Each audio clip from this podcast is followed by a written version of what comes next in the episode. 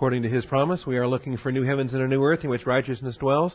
Therefore, beloved, since you look for these things, be diligent to be found by him in peace, spotless and blameless, and grow in the grace and knowledge of our Lord and Savior, Jesus Christ. Join me, if you would, in Luke 17, the Gospel of Luke, chapter 17, where we are in verses 1 through 10. When we wrap up this paragraph, we will actually uh, turn over to John before returning back to Luke 11, uh, we have the uh, resurrection of Lazarus coming up in John 11, verses 1 through 44, really the entirety of John chapter 11. And then we'll come back to Luke 17 and resume verses uh, 11 down through uh, really the rest of the chapter, the rest of chapter 17 and 18. So we'll be in Luke for the most part, other than the resurrection of Lazarus coming up. Of course, for today, we're still dealing with uh, this particular episode, the lessons on service, faith, and influence, and uh, some of the principles that we've been evaluating, including stumbling blocks, and uh, how it's better for a millstone to be wrapped around your neck. It's better to die uh, the sin unto death and to be executed by your government, um, in the sense of Israel and, of course, their theocracy uh, because the act of the sin unto death would serve as a warning to others to not do what you've done. And uh, by warning others, uh, you actually have the benefit of edifying. You're, you're bearing fruit in your divine discipline because other believers look at you and your divine discipline and they are uh, edified. They are built up in the faith and strengthened in the inner man. So We've been dealing with some of these principles over the last couple of weeks. We're ready now to move on and examine the principles of forgiveness as uh, they're spelled out here in verses 3 and 4. Be on your guard. If your brother sins, rebuke him, and if he repents, forgive him. And if he sins against you seven times a day and returns to you seven times, saying, I repent, forgive him. We need to evaluate these verses here on forgiveness. Before we begin, let's take time for silent prayer so that as believer priests we are filled with the Holy Spirit and not trampling His courts. Shall we pray?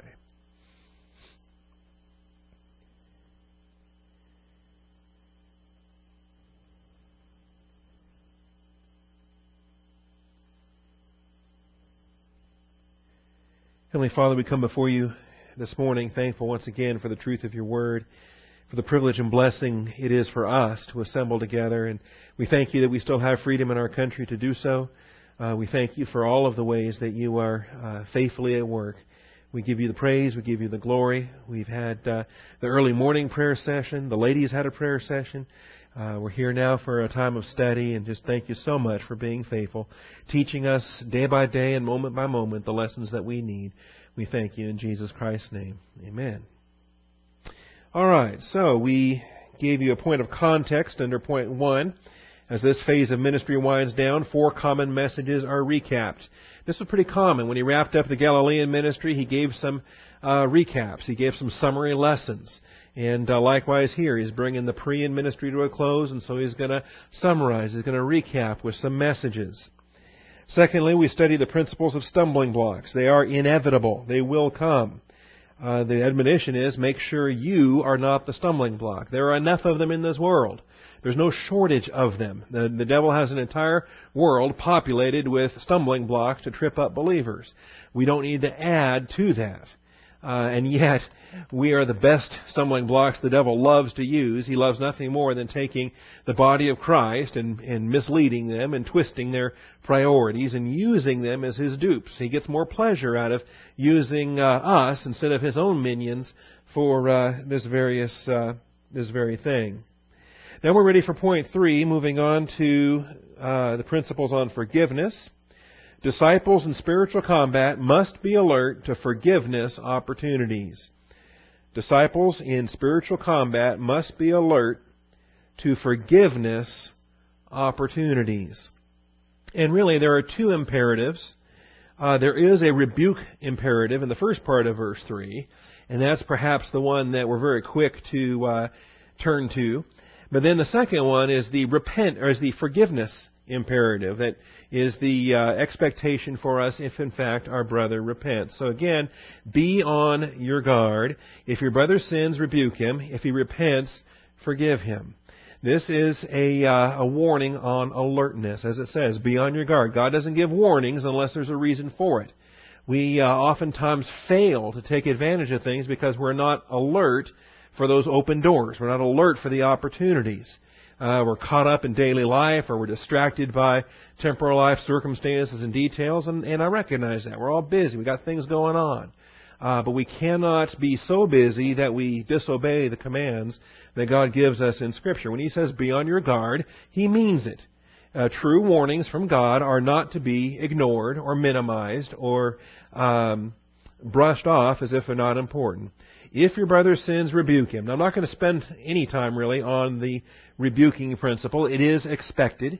Disciples need to be trained in it. Uh, of course, in church age application, we have our own realm by which we exercise uh, corporate discipline, church discipline, while we have uh, pastors and deacons and, and, procedures involved there. It's uh, it is a, a, vital function because it keeps uh, it keeps the entire body pure. It removes the leaven. It keeps uh, believers from uh, growing comfortable in unacceptable activity.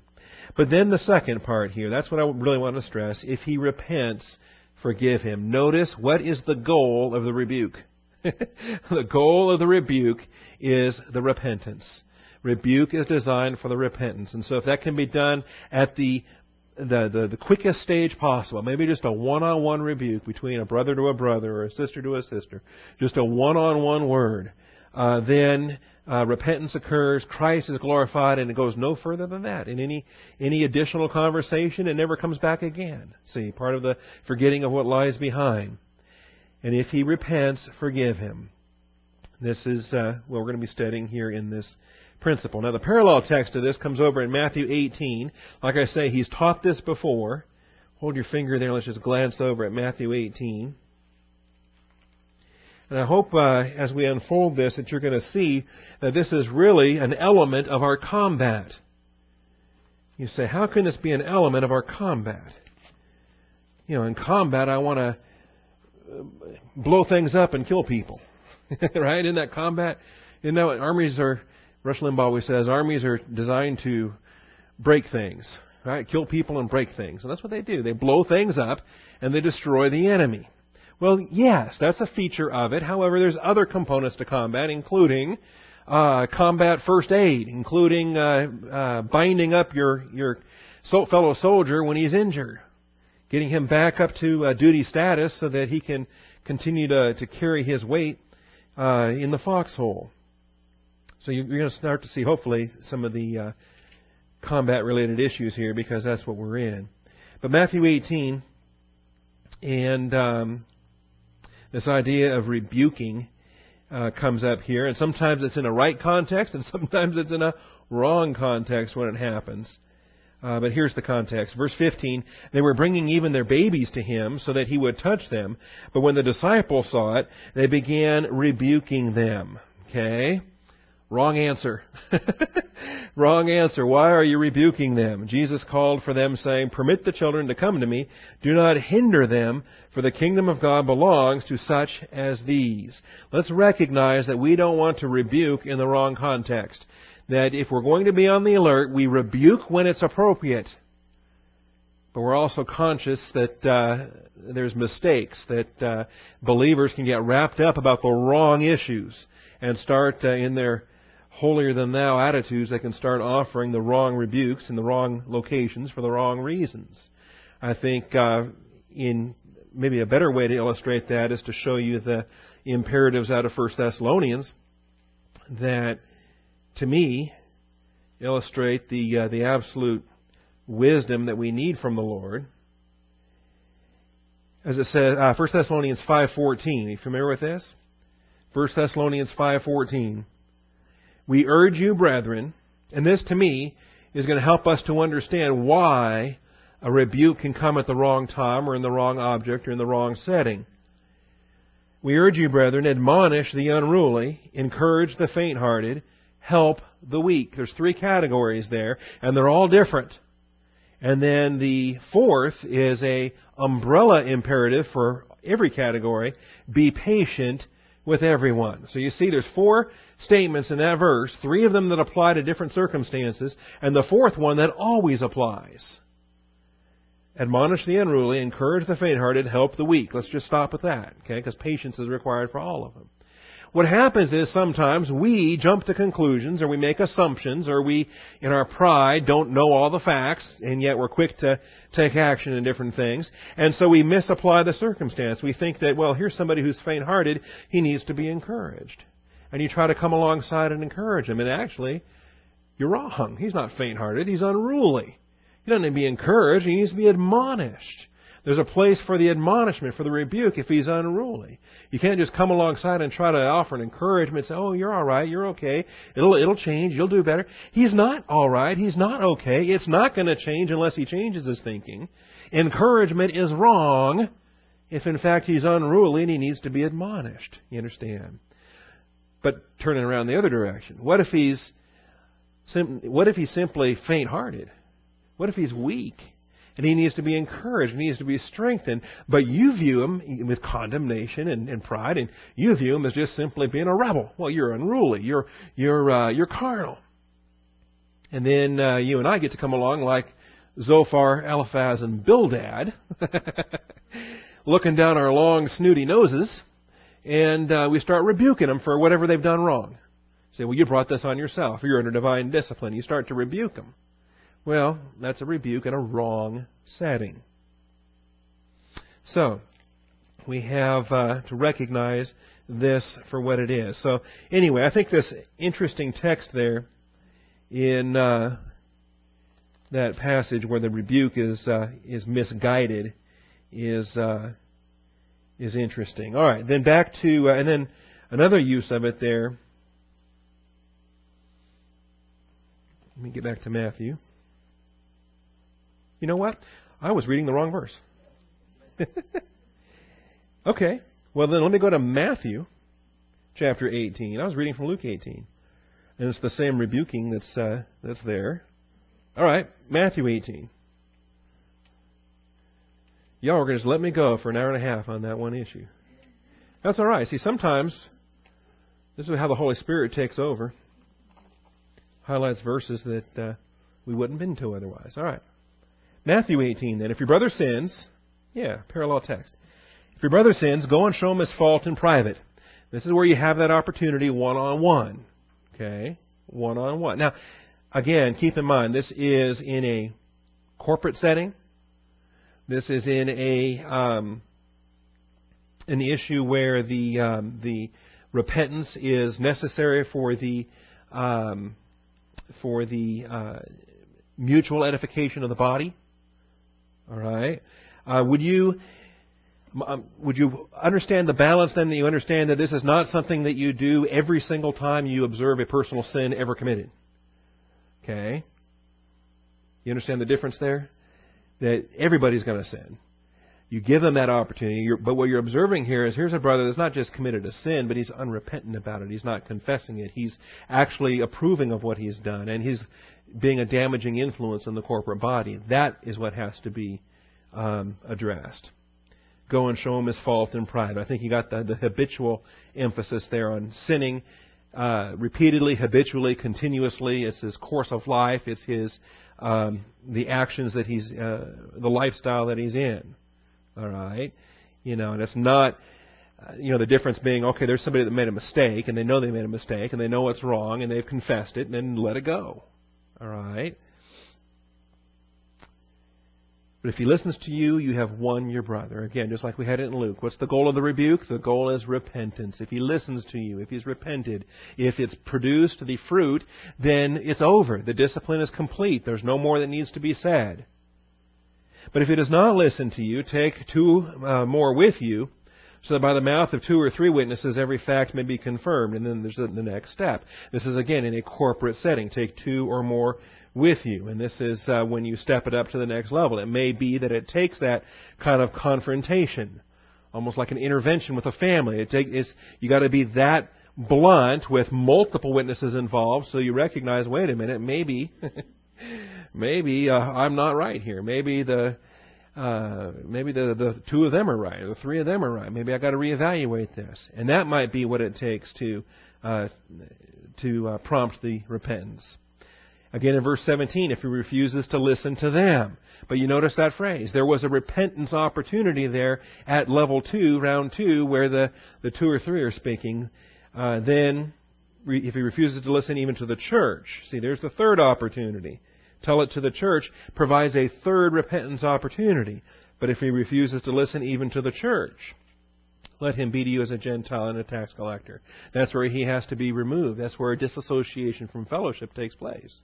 But only after the repentance opportunities are provided, in this case, three times over. Verse 18 then, truly I say to you, whatever you bind on earth shall have been bound in heaven.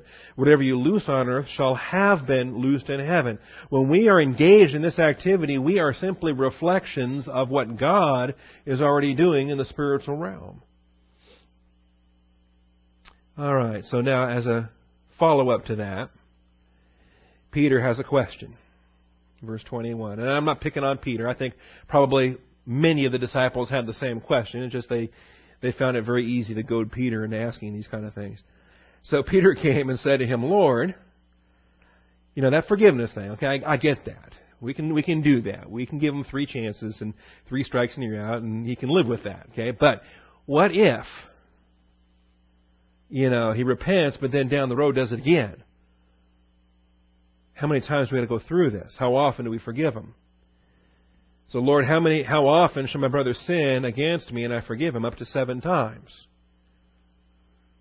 And even that seems extreme. If you're really a hyper legalist, you give him one shot, and if he repents, great. But the second time, well, then forget it. You had your chance. no. And Jesus says, I don't say to you seven times, but up to 70 times seven. Up to 70 times seven. In other words, don't count. It's not an issue of counting. Can you count? It's not counting to 490 is simply saying, as, as an idiom here, quit keeping count. 70 times 7. I don't think we're there yet.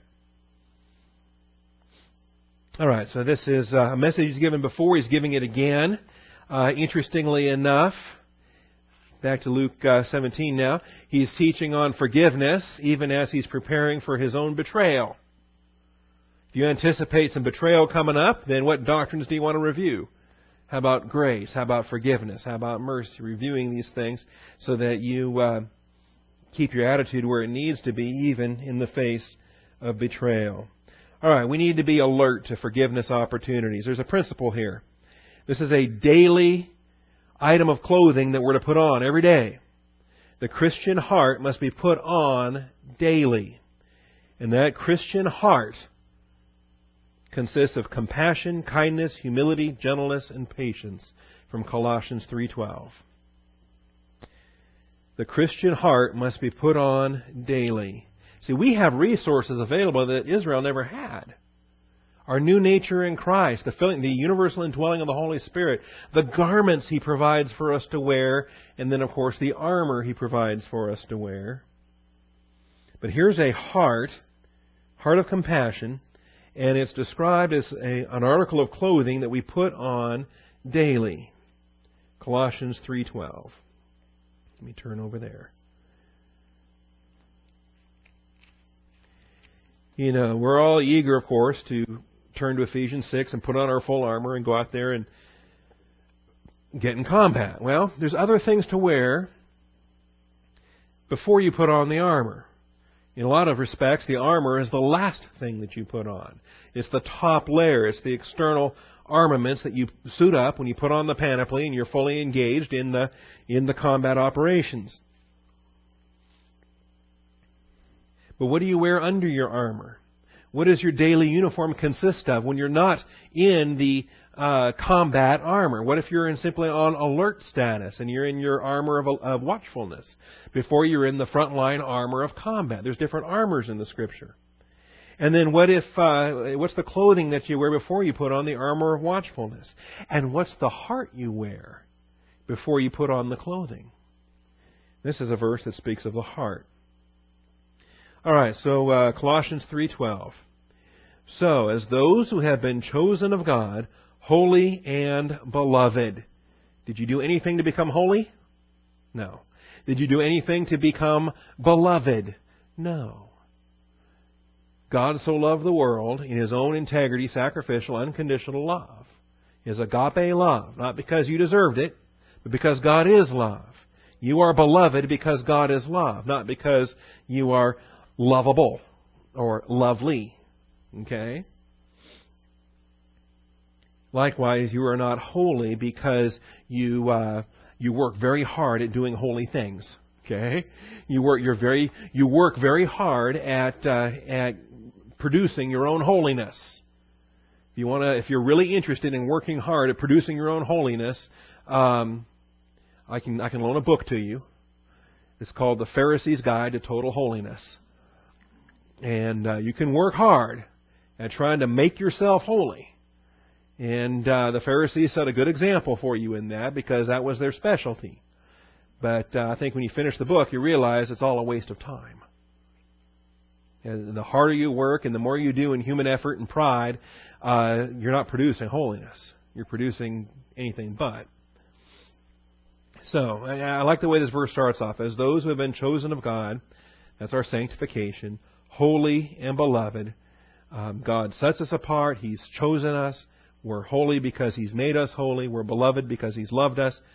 Put on a heart of compassion, kindness, humility, gentleness, and patience. You're commanded to put that on. Now, most of those are fruit of the Spirit items anyway, so if you're filled with the Holy Spirit, this is what you can produce. But the emphasis here is not what you produce, the emphasis is what you wear. What you wear. All right? Now, we can discuss this, uh, I suppose, in greater detail, but the idea of putting something on means it's on display. It's adorning your, uh, you know, your your body. You're, you're you're adorning something. You're wearing something. And uh, anyone should be able to see, looking at you, kindness, compassion, humility, gentleness. Why? Because you're wearing it. You're wearing it. Bearing with one another and forgiving each other. And forgiving each other. See. In a lot of respects, just this one point here, it answers a whole lot of questions because um, all too often, whenever you discuss a forgiveness principle, the humanity in us comes out and says, okay, Pastor, you say 70 times 7, right? You say forgive, but it's hard. I don't want to or how? What are the steps for doing that? It's easy to say, harder to live, right? And I agree. Absolutely, I agree. In my humanity, uh, I would, I'm right there with you. You read the verse and you say, humanity doesn't want to do that. Carnality doesn't want to do that. Well, I think this verse goes a long way. You start with doing what? You start with identifying what you've been forgiven of. You start with identifying the grace that has saved you, the grace that has chosen you, the grace that has sanctified you, made you holy, the grace that has loved you. That's why you're called beloved. And you start occupying with that, and then you start to say, okay, wait a minute. I can't hold anything against my brother. Not one thing. Because of what I've been forgiven by. And you see that here. Bearing with one another and forgiving each other, whoever has a complaint against anyone. Just as the Lord forgave you. Uh oh. Did you really have to put it that way? So also should you. Okay? Believers who fail to forgive are believers that stop occupying with their own grace forgiveness. If you have an unforgiving spirit, if you've got an unforgiving attitude, I'd say chances are good that you are not locked in on what you've been forgiven of. The, the filthy sinner that you are. And yet, God in Christ forgave you, redeemed you, set you apart, called you, made you holy, made you beloved. And you realize that whoever this is that's hurt you, whoever it is, they've done you, they've done you wrong. Oh man, did they do you wrong? And maybe they're still doing it. All right? Understand that. And it hurts. But the sin isn't against you. The sin is against God. Against thee and thee only have I sinned. And the principle is they may, they may have wronged you, they may have offended you, but the sin is against God, and Jesus Christ died for it on the cross. And God the Father poured out His wrath on that sin against you. So we need to uh, to keep this in our thinking. All right, do we put this on daily? Do we wake up and say, Father, adorn my heart with these attributes? Clothe me with this heart of compassion, kindness, humility, gentleness, patience. Recognize that since the bulk of those are, let's see, kindness, humility, gentleness, patience. Yeah, four of those. Four out of the five are all fruit of the Spirit that uh, none of that's going to happen if you're in carnality. So confess your sins, get in fellowship, and then ask the Father not only to produce those things within you, but to adorn you with these items. This allows for genuine Christ motivated forgiveness. If this is your heart, if this is your attitude, you're producing it, you're wearing it, then you can be uh, motivated by Christ and forgive others. There's nothing you can't forgive. Do you see the universal language of verse 13? When it says whoever, that, that means you. And when it says against anyone, that means whatever. Okay? That, is, that doesn't leave room for exceptions. That doesn't leave room for, um, you know, there's no exceptions to that. Say, you know, forgive anyone except, so on and so forth, right? You can forgive anything but draw the line here. There's no line to draw. It's whoever forgive anyone. Whoever has a complaint against anyone, just as the Lord forgave you. Now, what's the manner in which the Lord forgave you? Just as. In the same manner as. Just as. So think about the how. How did the Lord forgive you? Unconditionally and eternally. How are you going to forgive them? You're not forgiving them unconditionally and eternally, then you're not forgiving just as Christ forgave you. See, this is uh, this is uh, this is powerful. I'm, I'm preaching myself today. I don't know. People listening to the MP3 may not realize it's a totally empty room here today, and no, not really. I'm teasing, but might as well be. Might as well be a totally empty room. I'd be preaching this to myself. Preach this to everybody.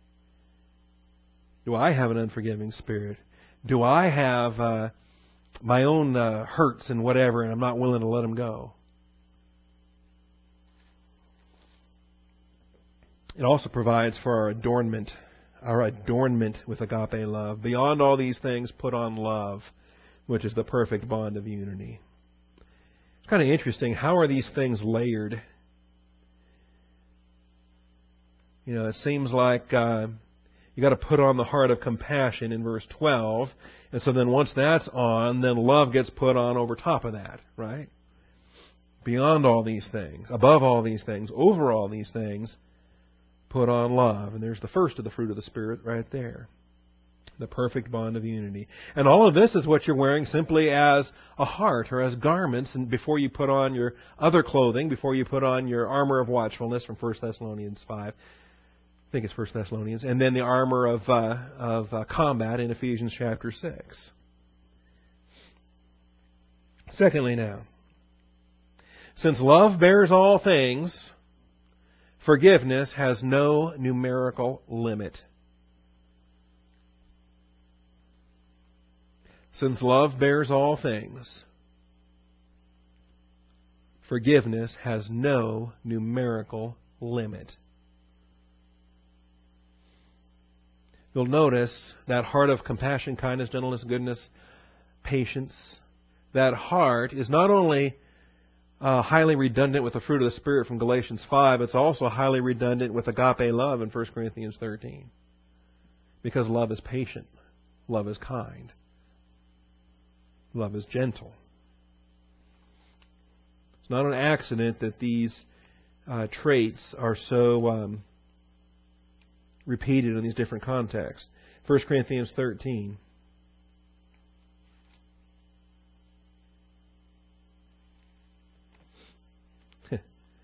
Not a. You know what's interesting? This passage gets uh, focused on at weddings and different things, and it's uh, it's featured in wedding services. I've used it in wedding services. It's uh and yet there's a part of me hmm, that would well, I'm not going to say ban it from all wedding services. But if you're going to preach it and read it at a wedding service, do so with a recognition that the uh, the, uh, the the passions of romance and the newness of the relationship and all this other stuff pales, and that they don't know what this passage is about, and they won't for ten years, twenty years down the road. I think this is a passage that the fullness of it, the depth of doctrine of this passage, is uh, better testified to by uh, a husband and wife on their, uh, almost said 50th, but at least 25th or 20th wedding anniversary. Give it some time for uh, love to be patient. How about that? Seriously, how patient have you been in the romance and the heat and passion of, uh, of courtship and engagement and marriage and so forth. You know, if you really want to learn love is patient from 1 Corinthians 13:4, then that's going to take uh, eight or nine or ten or twelve good fights and uh, some struggles, some failures, some forgiveness along the way. Love is kind. Love is not jealous. Love does not brag. Is not arrogant does not act unbecomingly, does not seek its own, is not provoked, does not take into account a wrong suffered. Man. All too often in the romance of courtship and different things, um, you, you've got very minimal wrong suffered. Don't you? I mean, isn't the, the guy pretty much just doing everything he can to not ruin the thing, right? And she's doing everything she can to put the best foot forward and all that. And what wrong suffered are there, see? If there is one or two or whatever small little things, they usually get overlooked because, uh, again, the emotions are all caught up and other things are taking place. And you got there's an illusion of oh you know Mr. Perfect here and he's never gonna. Yeah, just wait. Mr. Perfect isn't Mr. Perfect. The only perfect man died on the cross. He's been in glory for 2,000 years. So, um, in reality, the full depth, the full depth of agape love takes time to, to grow, to develop, to be um, produced in its fullness now, in its fullness.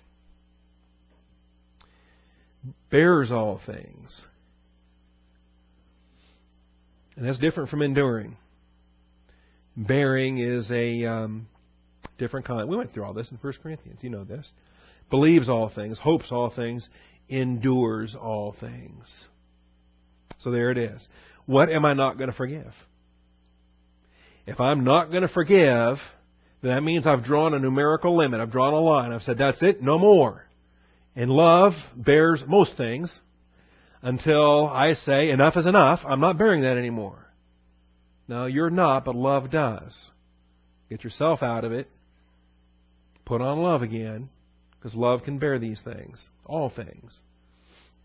There is no numerical limit. Back to Matthew 18:22 again, 70 times 7. It's an idiom. It's not a math quiz. We're not going to keep track of 490 literal things done wrong. It's a no numerical limit, all things. Thirdly, failure to forgive. Failure to forgive demonstrates an unforgiving heart. See, as you think in your heart, so you do. And if you're not going to engage in the forgiveness activity, then that reflects an unforgiving heart. It may be this test has nothing to do with the jerk that did you wrong. God permitted it to test your heart, to develop your heart of forgiveness. And so if you'll blow it, guess what? Expect some more forgiveness opportunities. We're to be on the alert for forgiveness opportunities.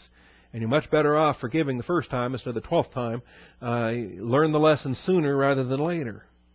Does your heart much better. Failure to forgive demonstrates an unforgiving heart. Like failure to love demonstrates an unloving heart. As your heart, so you do. You understand that. The heart, the soul is you, not your activities.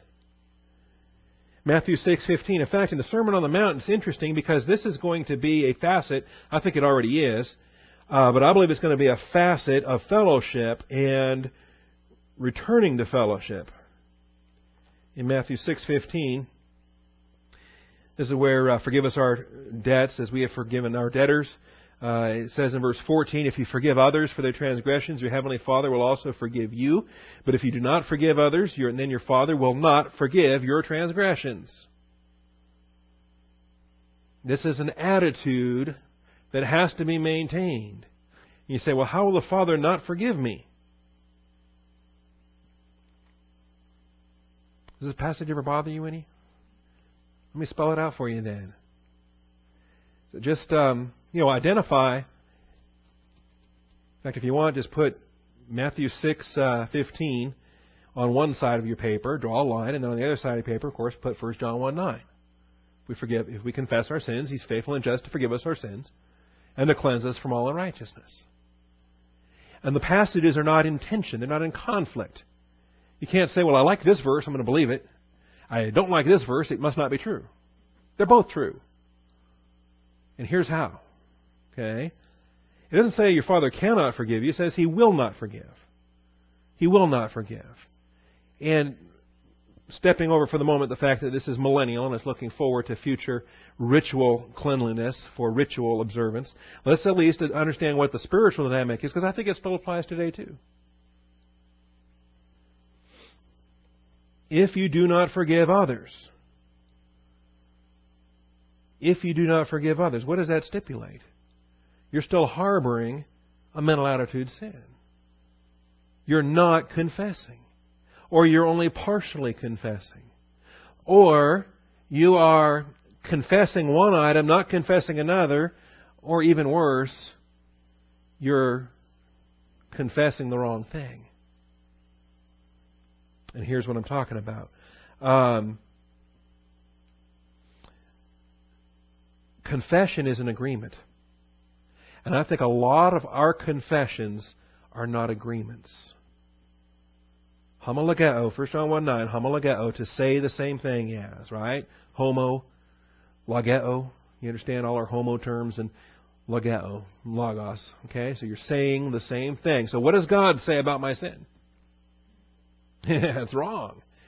It diminishes, it's, it falls short of His glory. It besmirches the name of Christ. It's, it's, I want to cast it far from me, and I don't want to do it again. So, if I'm confessing, and if you want to add another proverb to this, add Proverbs 30. Um, I think that's another passage that shows us a flawed confession is Proverbs 30. Uh, but if I am simply citing, naming what I've done, but I'm not in agreement with God, it's not confession. I think there's an awful lot of admissions that are not confessions. You know what I'm talking about? I can I can admit what I've done. Father, I did such and such. All right, well that's a that's an admission. But are you in fact confessing? Now, I'm not finding my Proverbs verse. You have to confess and forsake, it says in Proverbs. I'll find it for you later. Okay. The um, I thought I'd grab it real quickly here and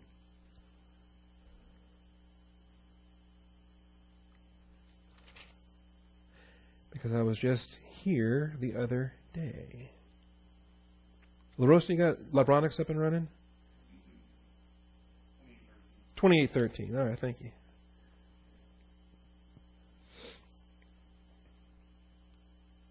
it was towards the back of Proverbs. I just, all right. He who conceals his transgression will not prosper, but he who confesses and forsakes them will find compassion. Confesses and forsakes. See, this comes to the heart of what happens when we don't confess properly. When we don't truly confess. You're not forsaking. Yeah, you confess something, but you intend to do it again tomorrow? Then you're not homologeo. You're not in agreement with the Father. Are you back in fellowship at that point? Okay. Likewise, uh, if you uh, in the mental attitude sins, we confess our anger. Are we confessing everything? What sparked that anger? Well, my pride was hurt, and uh, and they they did me dirt. So I confess the anger. Uh, Father, I threw a temper tantrum. I punched a guy in the nose. Whatever I did, but I still haven't forgiven the guy, and my pride is still hurt. Am I in fellowship? I have an unforgiving heart. See, and that's what's at the core of this. If you do not forgive others, then you have an incomplete confession. You have an incomplete repentance. It's not repentance. And you can't get away with simply a formula saying that if I, if I use the words, Dear Heavenly Father, and if I name one sin, and I end it in Jesus' name, amen, then automatically it's like a Harry Potter spell. I just cast this incantation, and now I have to be, uh, He's faithful and just to forgive me my sins and cleanse me from all unrighteousness. Careful now. Did I in fact homologeo? That's the key. Did I homologeo? Did I say the same thing? Is my heart attitude towards my sin what God's heart attitude is towards my sin? If not, I haven't confessed. Con. Together with. Con. Like conjoined twins, alright? God is saying something about your sin. You say the same thing about your sin. That's uh, true confession. So failure to forgive demonstrates an unforgiving heart. Such a heart is prepared for Satan's manipulations. Uh, the, the text here in Matthew 6, where he read verse 15, if you do not forgive others, your Father will not forgive your transgressions. Likewise, 1835, Matthew 1835.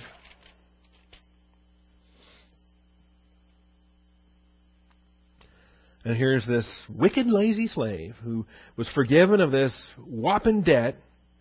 You know, it'd be like having the IRS just write off a, a hundred thousand dollar tax uh, um, judgment against you and just dismiss it.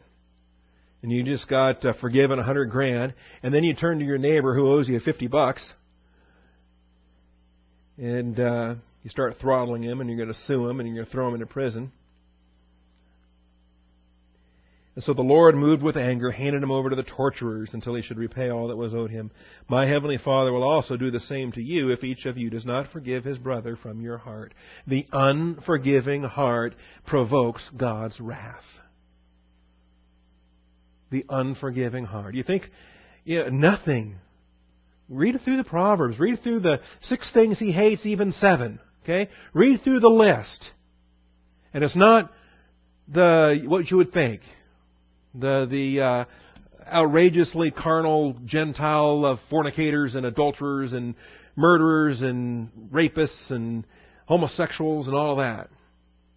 It's the prideful heart. It's the prideful heart. That's what's most satanic. The unforgiving heart. You know what God the Father did to forgive you? It cost him his Son. And you're going to defy that forgiving heart of the Father with your own unforgiving heart? When the Father put His Son on the cross, should have nailed your unforgiving heart to the cross. So it provokes His wrath. And we see that there. Such a heart is prepared for Satan's manipulation. It's very satanic. Very satanic. Because that's his heart. That's his heart. Satan's unforgiving. He's been hating God ever since he got booted out of the heavenly temple in his own fall. And he's been unforgiving ever since. And he manipulates every aspect of unforgiveness and pride you'll ever have. And we read about it. In fact, this was part, a feature of our study in 2 Corinthians chapter 2. Do you remember this? He says, You've got to forgive him. says, um, To this end I wrote, so that I might put you to the test, whether you are obedient in all things. For the one whom you forgive, I forgive also. Indeed, what I have forgiven, if I've forgiven anything, I did it for your sakes in the presence of Christ. When you can display Christian forgiveness, it edifies the body of Christ. So that no advantage would be taken of us by Satan. No advantage. Think about the ways you can be taken advantage of. You know, different ways. You get some um, high pressure salesman and he takes advantage of you and you, you spend more money than you want to spend because you, you were pressured. You didn't think straight and you just were uncomfortable and you wanted to be okay, fine, and you just, oh, I don't like these high pressure deals. Okay, fine, and you you regret what you spent because you would, what didn't want to, but he pressured you into it.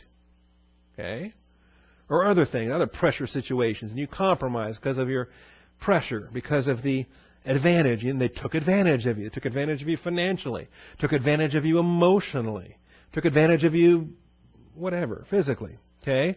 Uh, how about taking advantage of you in gullibility? And next thing you know, you're talking to a guy on the phone, telling him something you shouldn't have told him. right? Oh, man. And it hurts. Hmm. Notice what it says here an unforgiving heart. An unforgiving heart. Think about that. Think about that. I mean, there are things you can do that will make you more vulnerable, right? You understand? I mean, you can make some dumb decisions and leave yourself even more vulnerable to be taking advantage of, and you just don't want to be doing that. See? Well, look at here's a dumb decision that leaves you vulnerable to be taken advantage of. And it's having an unforgiving heart, that no advantage will be taken of us by Satan, for we are not ignorant of his schemes. See, he's not stupid. Now, he's not a mind reader. Only God looks upon the heart. Only God knows the heart. But he can sure read you, watch your activity, watch your conversation, and he knows what kind of heart you're, you're dealing with because he sees what comes off your lips. He sees your activity. And boy, when he sees the lack of forgiveness, that there is just like, uh, you know, man, it's like your pastor of pluckers. That's just licking the lips, licking his chops, can't ready to devour that, right? Hmm. I have a confession to make, but I'll wait till I'm off tape. All right. Advantage. Advantage. Think about it. And, and I don't need to get blunt or whatever here this morning. You understand what I'm talking about in terms of being taken advantage of in any way, financially, sexually, uh, whatever. Okay? And you understand there's things you can do that don't help and actually feed the issue and actually assist in being taken advantage of, and you don't you want don't want to have anything to do with any of that. Okay? There's other things you can do that actually go the other way that help you uh, put barriers up, that puts uh, protection in place, that keeps you from being victimized in a lot of ways. And that's financially, emotionally, every other kind of advantage that can be taken of us spiritually now. What steps can you take to not be taken advantage of spiritually? Well, a big step you're doing right now. Getting into Bible class, feeding on the Word, surrounding yourself with Christian friends, um, being committed to diligent uh, consistent prayer ministries, saturating your mind with truth.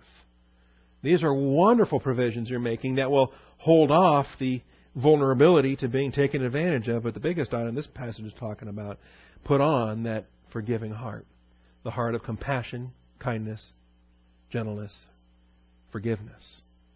Because if you don't, you're just setting yourself up to be manipulated. All right, we need forgiveness. We also need faith. Disciples under increased attack and combat require increased faith. Lord, increase our faith. Luke 17. And if you think you're doing all right, say, yeah, I'm pretty, pretty effective. I'm uh, stable in my Christian walk. Hmm. Let him who thinks he stands take heed. Think you're doing all right? Great. Do better. Are you content? Say, yeah, I'm pretty content. Content with your level of fitness, really. You can always do more. Right? Say, well, man, I can do 58 sit ups in a minute. Really? Go for 60. right? Whatever your level is, you, we grow content. How fast do you run the mile? Are you content with that? Do it faster next time. And all these things. I was watching a feature on Navy SEAL training, and they had a little deal with uh, just trying to do the basic uh, fitness test to start the training, not to finish the training, but to start the training. And most Americans were flushing out of it. Say, interestingly enough, the Massachusetts guy that won last night, his wife uh, actually did very well. She passed the test very well. You know, TV news reporter there in Boston. Which I thought was kind of interesting. Some of the media was so busy attacking him and attacking her and attacking their girls and all this other stuff. And I'm reading about how she passed the Navy SEAL fitness test. I thought, they better be careful. Some of those reporters might get the what for. The point being, though, your level of faith is a measure of your spiritual fitness. You ever take a spiritual fitness exam? Do you ever evaluate where you are in your conditioning? Where are you in your endurance? Where are you in your uh, in your uh, spiritual athleticism? Well, it says um, the apostle said to the Lord, "Increase our faith." Why do they say increase our faith? Because they just realized that that forgiveness thing was going to be a lot harder than they were ready to deal with. you know, Again, be on your guard. If your brother sins, rebuke him, and if he repents, forgive him. And if he sins against you seven times a day and returns to you seven times saying, I repent, forgive him. And the apostle said to the Lord, increase our faith. I say, that's just tough. Are you serious? Seven times a day? Seven times a day. So the apostle said to the Lord, increase our faith. And the Lord said, If you had faith like a mustard seed, you would say to this mulberry tree, Be uprooted and planted in the sea, and it would obey you. In other words, things that you view impossible are simple, and they don't require vast quantities of faith. Mustard seed being the smallest seed possible to illustrate. So, how much faith do you need? I think it also illustrates how much faith do you have. They had something smaller than mustard seed faith at this point when he's teaching them this principle. Hoping that as they increased their faith, they would attain to mustard seed proportion faith. Increase our faith. Matthew 17:20. Matthew 17:20. Parallel text, I think. Let me see. Um, yeah, they were all. I mean, they've been casting out demons and healing, and then all of a sudden they encounter this demon they can't cast out. Well, why? Uh, how come we didn't? Uh, it wasn't working tonight. It was working the other times. Well, it says because of the littleness of your faith. For truly I say to you, if you have faith the size of a mustard seed, you will say to this mountain, "Move from here to there," and it will move, and nothing will be impossible for you. So you want to plant a mulberry tree in the ocean, or do you want to move a mountain from place to place? That'd be kind of nice. I miss the mountains. Let's get uh, Mount Rainier down here. So, well, that, Mount Baker. Maybe we'll leave Mount Rainier up there. But um, Mark chapter nine. We'll have to get back to this next week because this is uh, there's too many other verses I want to look at that show proportions of faith and how faith increases. How does a muscle get stronger? Yeah, use it. Exercise. You want it a lot stronger? Use it a lot. You want it weaker? Then quit using it.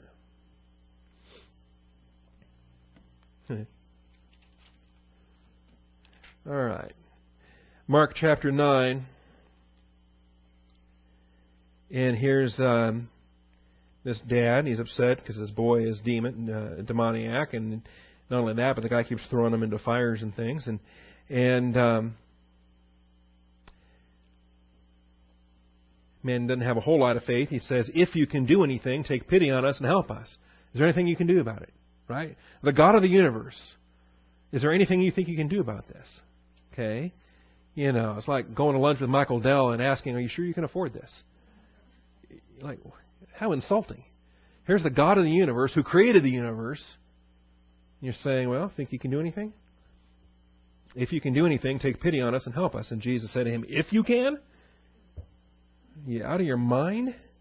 All things are possible to him who believes. Notice that though. He's not saying all things are possible for God the Son and His sovereignty and omnipotence, and He's saying for him who believes. Born again, regenerate believers functioning under faith with access to the throne of grace. Immediately, the boy's father cried out and said, I do believe. Help my unbelief. I love that verse. I do believe. Help my unbelief. Do you understand that? You understand what that's saying? It's saying that you can believe and not believe at the same time or that you can believe and yet your capacity is diminished because there are still components to it in which you're struggling. And so you're simultaneously believing and unbelieving at the same time. This is a message that uh, comes into other applications as well when believers are commanded to not be unbelieving. I do believe, help my unbelief. In other words, I have a faith capacity but it's diminished. It needs to be increased. So help my unbelief. Increase my faith capacity. Increase the proportion where my belief is total and my unbelief is gone. So uh, Jesus saw that a crowd was rapidly gathering. Interestingly enough, he's not looking at the man and his belief, unbelief. He sees the crowd. He rebukes the unclean spirit. Yeah, there's different things that happen there. I'm going to pick up on this next week because uh, there's some subpoints here in A and B, and then we're going to look at the unworthy slaves in verses 7 through 10. So we still have at least one more, maybe two more Wednesdays in this episode. Uh, but the uh, increased faith, we want to understand because the opposite of that is is a weak faith, is a diminished faith. And what happens when we don't exercise our faith? Well, then we grow weak in faith, and that's true of believers. Believers that are not being fed, believers that are not exercising, believers that are not fellowshipping, because they're not exercising their faith capacity in different realms. And so they grow weak in faith, and that's something we've got to guard against. So, anyway, we'll come back to that again next week.